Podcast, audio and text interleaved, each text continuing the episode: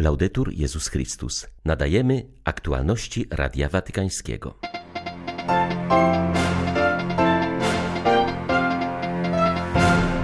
Papież Franciszek zaapelował o dialog w Nikaragui, gdzie trwają prześladowania Kościoła. Wezwał też do bliskości z Ukrainą, która doświadcza ogromnego okrucieństwa. Dobiegł końca pierwszy etap Synodu Biskupów o synodalności. Poszczególne kraje przygotowują sprawozdania z prac w diecezjach. Haiti boryka się z dramatycznym brakiem żywności. Co 20. dziecko zagrożone jest śmiercią głodową. 21 sierpnia wita Państwa Beata Zajączkowska. Zapraszam na serwis informacyjny.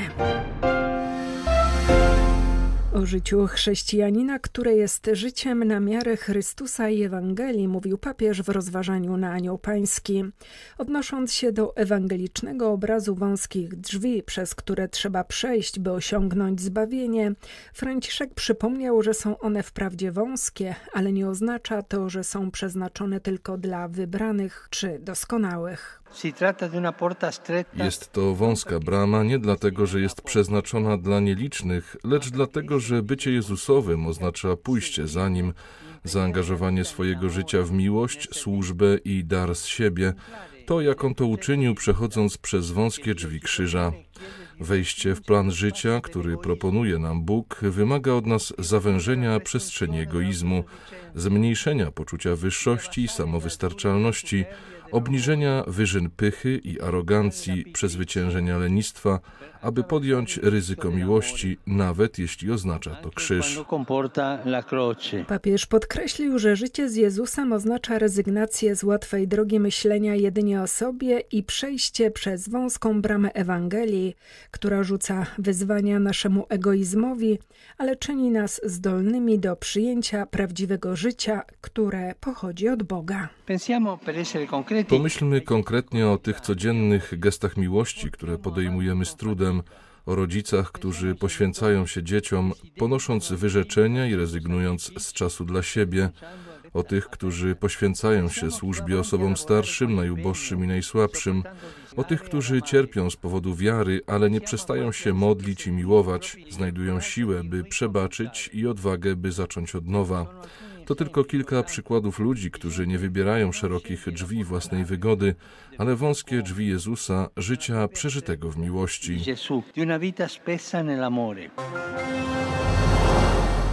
Po modlitwie Anioł Pański papież nawiązał do napiętej sytuacji w Nikaragui, gdzie w ostatnich miesiącach zaostrzyło się prześladowanie Kościoła. Kraj musiał opuścić nuncjusz apostolski, wygnane zostały także misjonarki miłości, które musiały zostawić chorych i potrzebujących. Dochodzi do ataków na kościoły i profanowania miejsc kultu. Ubiegłej nocy nikaraguańska policja dokonała nalotu na rezydencję ordynariusza diecezji Matagalpa. Biskup Ronaldo Alvarez został aresztowany, a wraz z nim 6 kapłanów, którzy od ponad 2 tygodni mieli zakaz opuszczania kurii biskupiej. Była to reakcja na prodemokratyczne działania hierarchy i jego dopominanie się prawdy i sprawiedliwości po zamknięciu przez władze katolickich rozgłośni radiowych w jego diecezji. Z niepokojem i smutkiem śledzę z bliska sytuację w Nikaragui, w którą zaangażowane są osoby i instytucje. Chciałbym wyrazić przekonanie i nadzieję, że dzięki otwartemu i szczeremu dialogowi nadal można znaleźć podstawy do pełnego szacunku i pokojowego współistnienia. Prośmy Pana za wstawiennictwem Matki Bożej, by natchnął serca wszystkich takim konkretnym pragnieniem.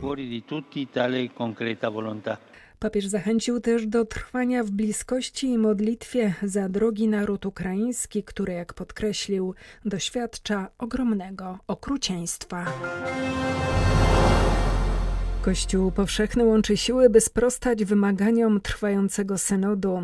Zakończyła się jego faza diecezjalna, w trakcie której wszyscy byli zaproszeni do podjęcia dialogu.